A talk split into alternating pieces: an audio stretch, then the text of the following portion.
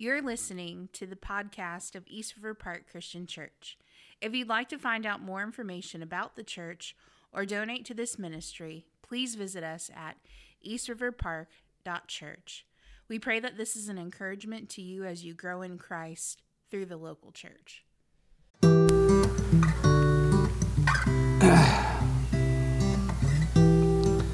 It was um, spring of 2014 in northern Illinois, um, mowing the front lawn with our John Deere riding mower that a gracious member of the church had, had given us. And I got a call from a lady in our church. Uh, she definitely didn't call often, but I had two of her boys in the student ministry. Um, and so I, I, I, should probably answer. And so after this kind of initial uh, courtesy conversation, uh, she told me, Jason, my, uh, my childhood friend just called me. She said that her niece just gave birth to boy girl twins. They're doing fine, um, but still in the NICU. She wanted to know if I knew of anyone that was looking to adopt. And it's difficult for me to explain the the flood of emotions that jolted through me.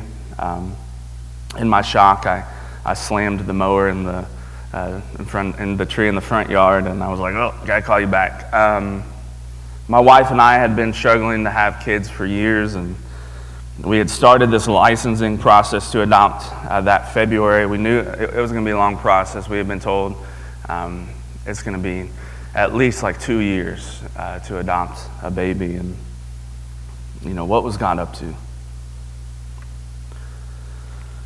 I called our social worker uh, from Bethany Adoption Agency in Chicago. She, she honestly uh, didn't believe me.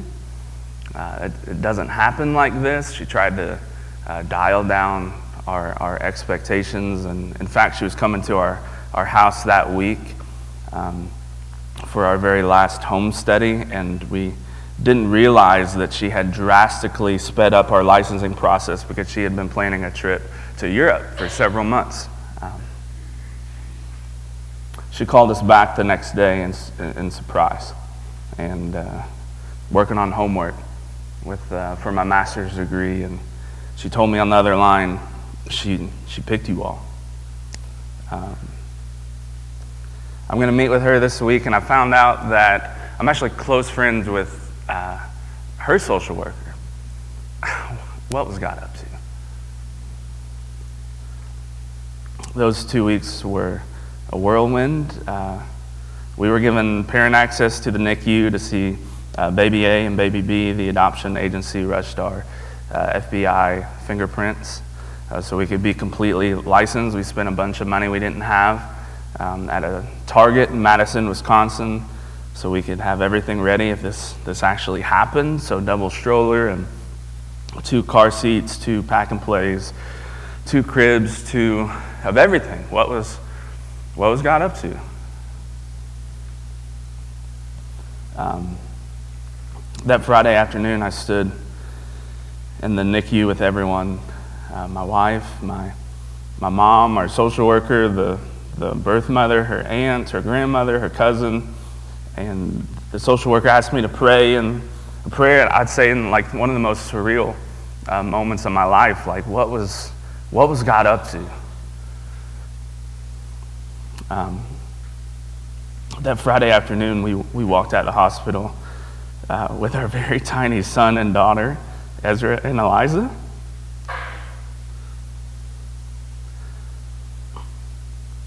So I promise you, uh, things are happening right now in your life that are, are moving you to a, a God sized purpose.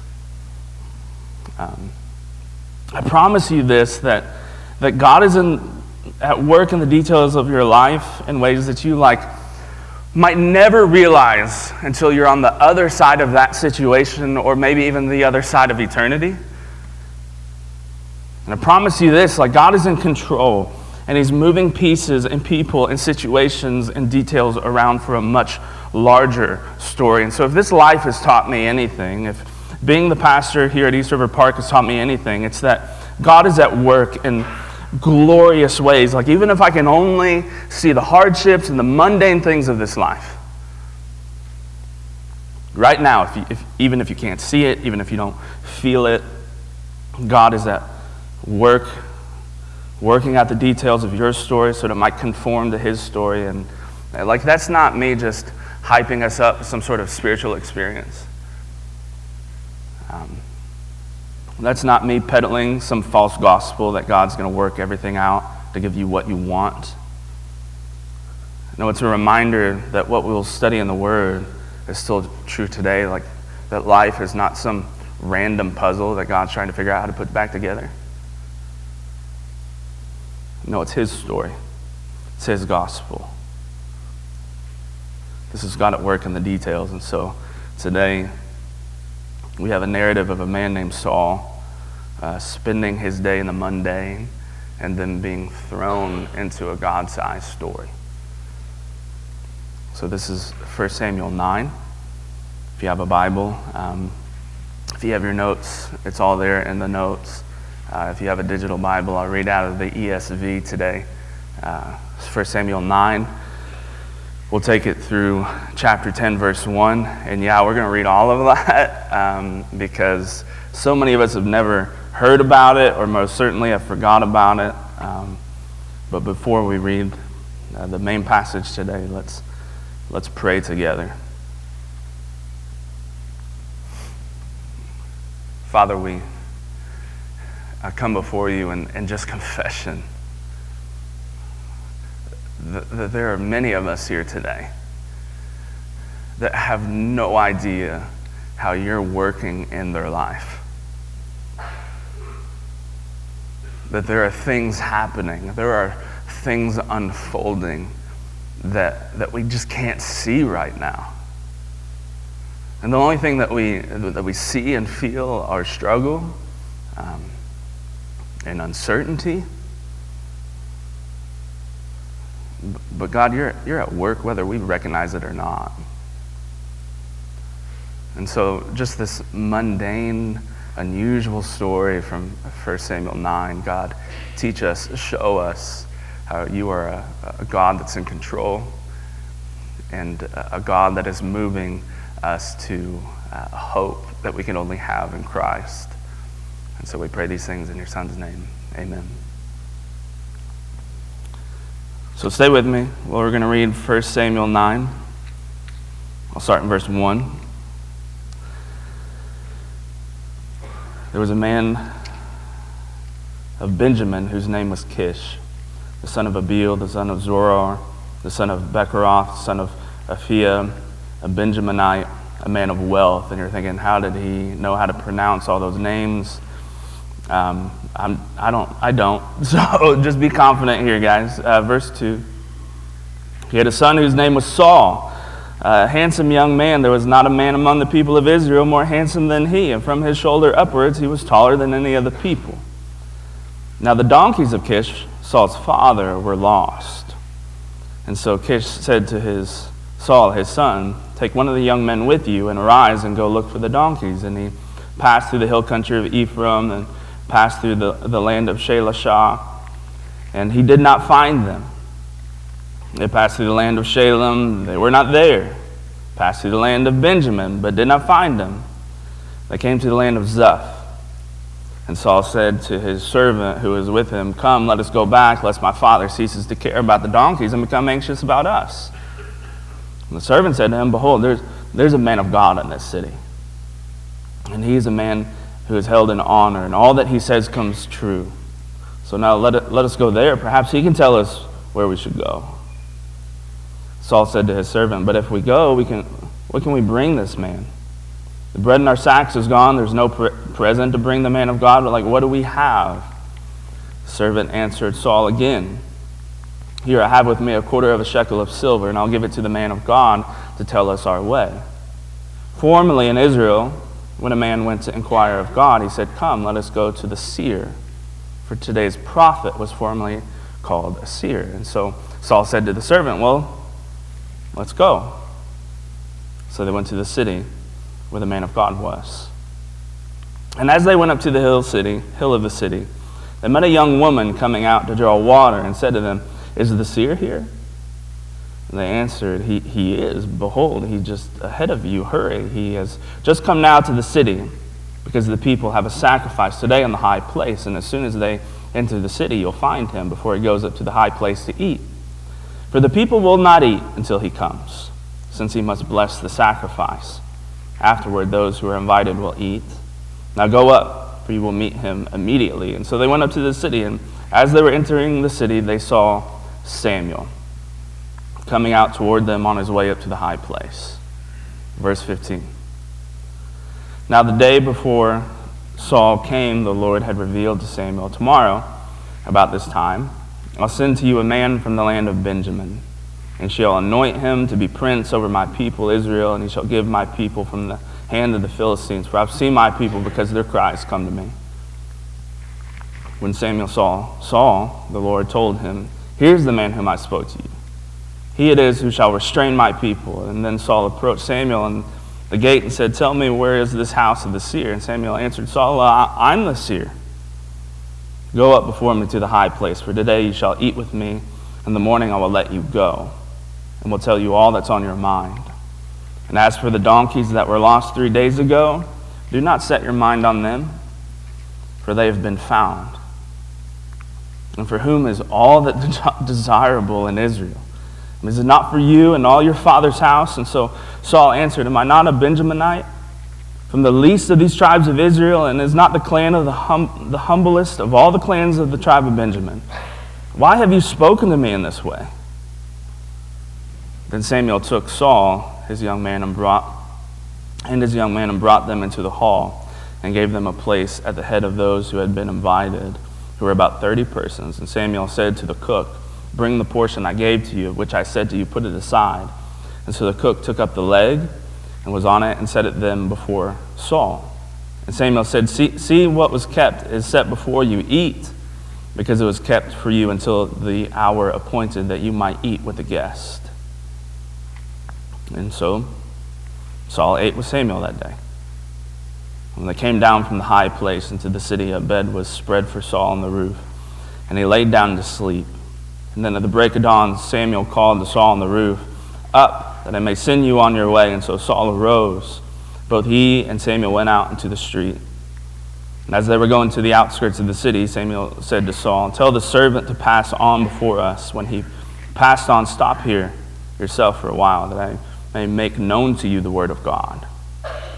Chapter 10, verse 1. And then Samuel took a flask of oil, poured it on his head, kissed him, and said, has not the Lord anointed you to be prince over his people of Israel? And you shall reign over the people of the Lord, and you will save them from the hand of the surrounding enemies. And this shall be a sign to you that the Lord has anointed you to be prince over his heritage. That was a lot. What is God up to? That's the question we want to answer today from this passage that seems like just so strange in many ways, but we do have an obvious clue in the text, a clue that we saw last week in 1 Samuel 8, verse 21 on the screen. And when Samuel had heard all the words of the people, he repeated them in the ears of the Lord. And the Lord said to Samuel, Obey their voice and make them a king. Samuel then said to the men of Israel, Go every man to this city. I mean, that, that's what we pressed play on last Sunday. We know God is in the process of of raising up a king for Israel. In their stubbornness, in their disobedience, God fulfills a flawed request with a flawed man. A man with like all the promise in Israel, but a heart that just chased after the things of this world. What is God up to in 1 Samuel 9? If you're a note taker, let me give you point one. He is raising up a king like a priest. So, having the full text and seeing the full story, like we know God is raising up a king, but like this? Like, what an unusual unfolding of events. Like, in God like fashion, we get a story of a normal man just trying to live an everyday kind of life. We're introduced to the family in verses 1 through 2. There was a father named Kish, he's a man of wealth, and a man from the tribe of Benjamin. This tribe was formed under Benjamin, the youngest son of Jacob and Rachel. In Genesis uh, 49, you'll see Jacob, he's kind of prophesying over his sons. Here's what he says about Benjamin Genesis 49 27. Benjamin is a ravenous wolf, in the morning devouring the prey, and in the evening dividing the spoil. That is the future promise of the tribe of Benjamin. And in many ways, the story of 1 Samuel, as we'll see in this study. But Kish, Kish had a son named Saul. And we see this description in verse 2. Saul was apparently good looking. Passage says it twice. He was a handsome man, taller than any of the people. So far, like it, it sounds like they got the right guy. I mean, we, we, like, we got a Tim Tebow kind of candidate to be the king of Israel. Now, my wife might say Joe Burrow, but he lost, and we're not going to bring him up. Um, so let's just like let's just get this over with, make him king. That's not where the story goes. We're introduced to a problem in verse 3. The donkeys of Kish, Saul's father, were lost. What's God up to? Like, like is he really going to use a donkey rescue to anoint the very first earthly king of Israel? Yeah, that's exactly what he's going to do. We see the mission unfold in verses 3 all the way through 21. Saul is this obedient son. He listens to the uh, and obeys the voice of his father. It begins in verse 3. Saul takes one of the servants and goes out to look for the livestock. Um, you can see kind of the search and rescue mission. There's a map. Um, if you would like me to stop showing maps, tell me. But there's a map. Um, they passed through the hill country of Ephraim, the land of Shalishah. Uh, didn't find him. They looked in the land of Shalem, found nothing. They looked in the land of Benjamin, nothing. What was God up to? Finally, they came to the land of Zuph. The search was over. The animals, they're just, you know, they're just long gone. Verse 5, we even see the concern that Saul has for his father. Like, we just need, need to go back. My dad's going to quit worrying about these donkeys and start worrying about us. And then the servant finally speaks. A word most certainly prompted by a thought from the Lord. Saul, there's a man of God in this city. He's a good man, and he's a man of high honor. Saul, everything this guy says will come true. So before we go home, we should at least go ask him. Pretty solid idea, but they didn't have anything for that. Like Saul knows that you can't go empty handed before a prophet of God. To go before a prophet, it was common to bring a gift. You see this in 2 Kings chapter 8, verse 7. Now, Elisha came to Damascus. Ben Hadad, the, the king of Syria, was sick. And it was told him, The man of God has come here. Well, the king said to Hazael, Take a present with you and go meet the man of God. Inquire the Lord through him, saying, Shall I recover from this sickness? Saul had nothing. Like even the bread was gone.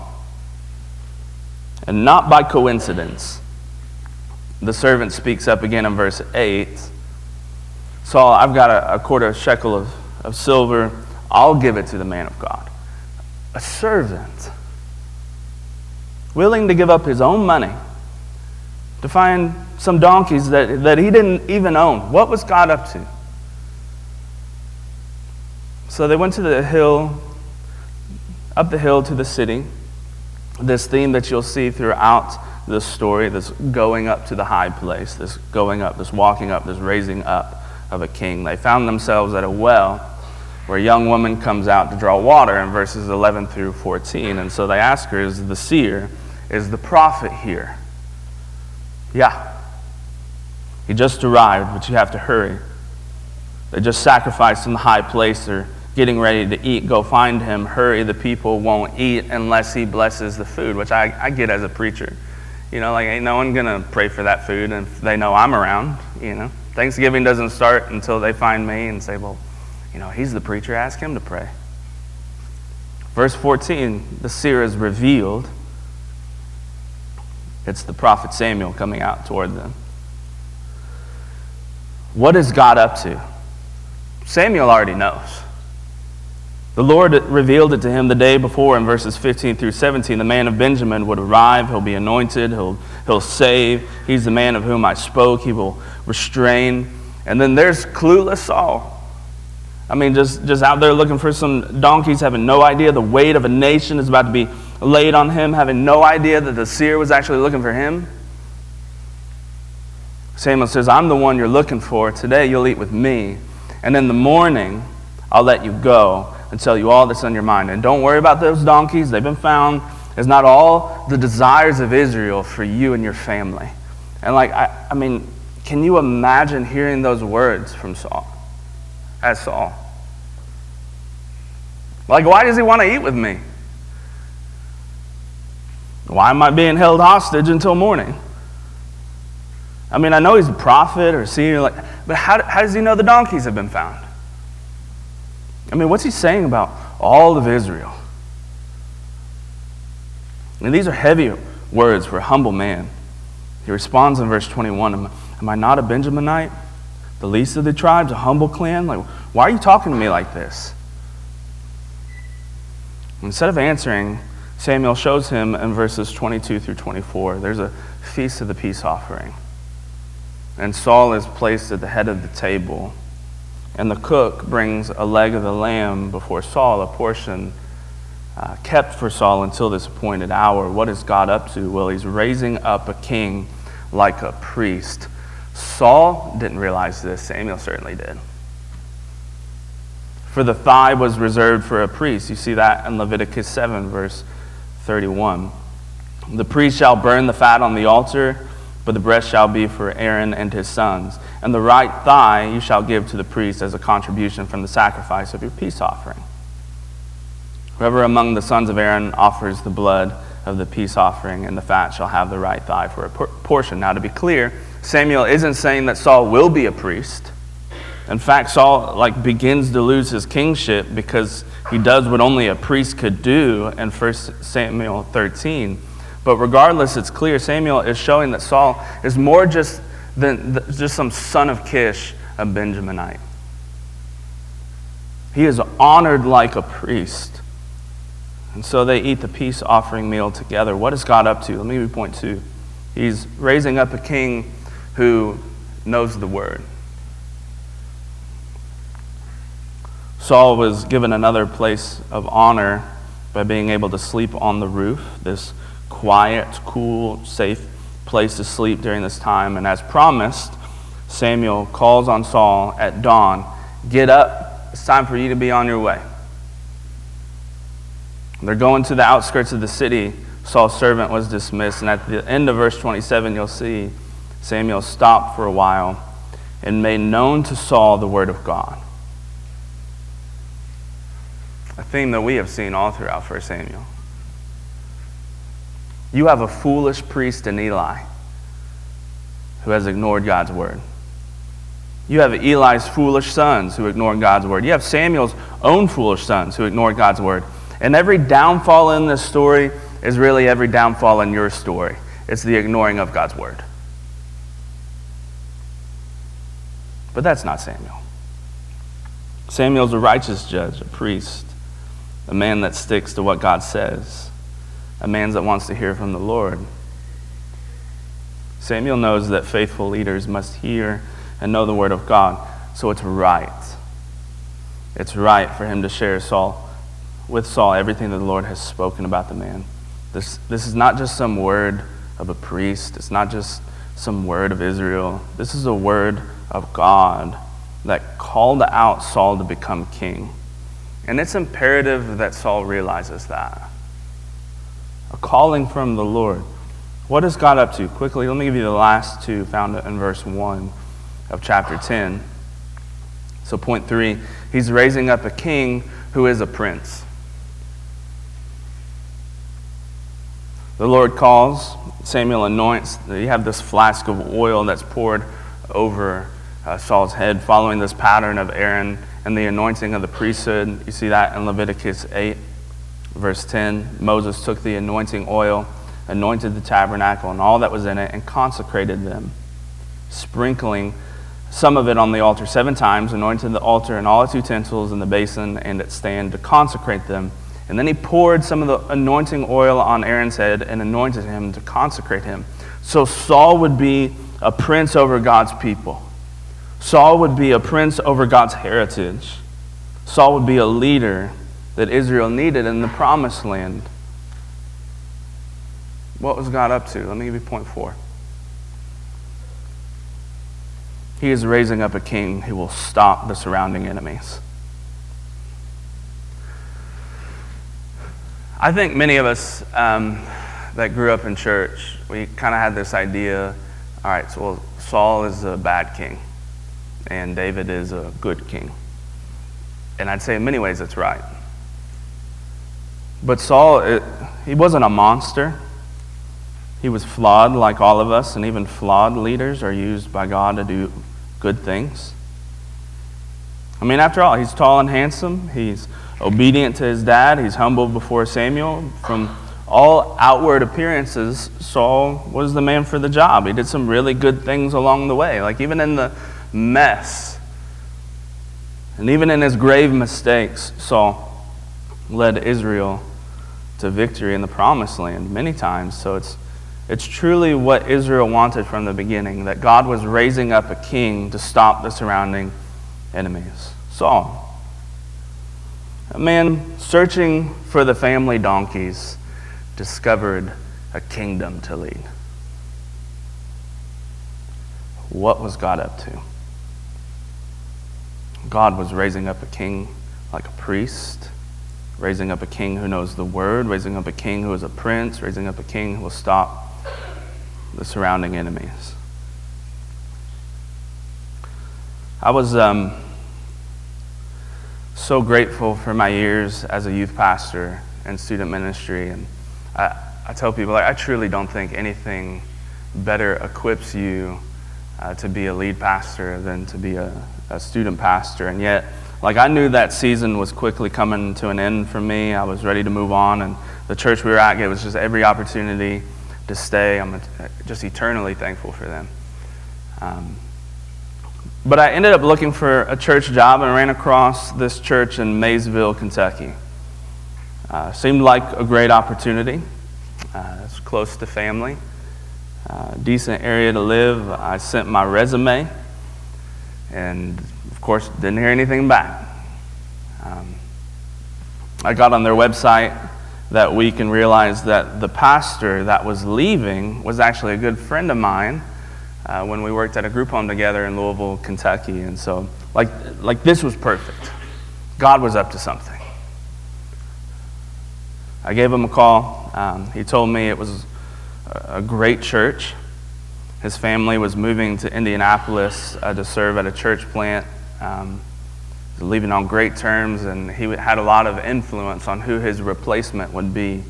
So it just was like, oh, it felt right. Um, put in good word for me. The church leadership quickly called, and before long, we had an interview locked in uh, with the search team. So we drove from Illinois to Kentucky that weekend, and everything was perfect. And my wife and I, we grabbed coffee downtown uh, Maysville at this nice little coffee shop, and uh, like just just sitting there thinking, you know, I, like I could see this. This is a place we could call home. I drove around with um, their two elders after the search team meeting, and they showed me more of the area. Like I was a Kentuckian, I, I knew this place. I had an inside connection with the pastor, and so like after all of this waiting, after all of this searching, God was up to something. Like we could, we could feel it.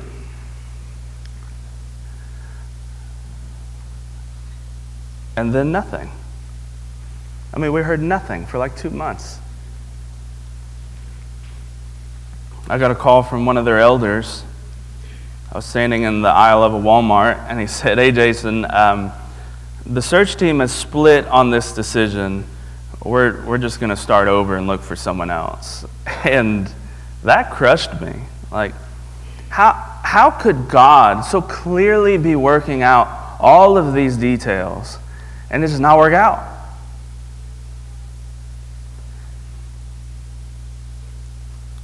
And the truth is, because I, like I wasn't looking far enough ahead. If it wasn't for that rejection, my family wouldn't be here. Um, if it wasn't for that phone call in a Walmart, I wouldn't be at East River Park that I love so dearly with people I want to grow old with. Like, the truth is, God is always in the details. And when it doesn't seem like He is, you're just not looking far enough ahead. The truth is, as we'll study over the next few weeks, like Saul's, Saul's going to end up as a failed leader. But that doesn't mean God wasn't working in those details. For God was not just raising up Saul as king, God was raising up Jesus as king. And if you're thinking, like, man, is he really going to bring up King Jesus for this entire series? The answer is yes, because that's exactly what I'm going to do. If you didn't come here to about, hear about Jesus, like, this church is not for you. Through all the mess, Saul is just a shadow of something far greater. Saul was like a priest, but Jesus is our great high priest. Hebrews 4:14. Since then we have a great high priest who has passed through the heavens, Jesus, the Son of God. Let us hold fast to our confession. Saul was a king who needed the word of God, but Jesus is the word of God. John 1:14. And the word became flesh and dwelt among us, and we have seen his glory. Glory is the only Son from the Father, full of grace and truth. Saul was anointed prince over God's people, but Jesus is the prince of peace of all people the prophecy of Christmas, Isaiah 9 6. For to us a child is born, to us a son is given, the government shall be on his shoulders, and his name shall be called Wonderful Counselor, Mighty God, Everlasting Father, and Prince of Peace. Saul would save the people from the surrounding enemies for sure, but Jesus has and will conquer every enemy. Colossians 2:15. He disarmed the rulers and the authorities and put them to open shame by triumphing over them in him. So I get it. You might not know what God is up to right now. Saul certainly didn't. He wasn't expecting what was ahead. You're like your life might be filled with mounting anxiety about what the future holds.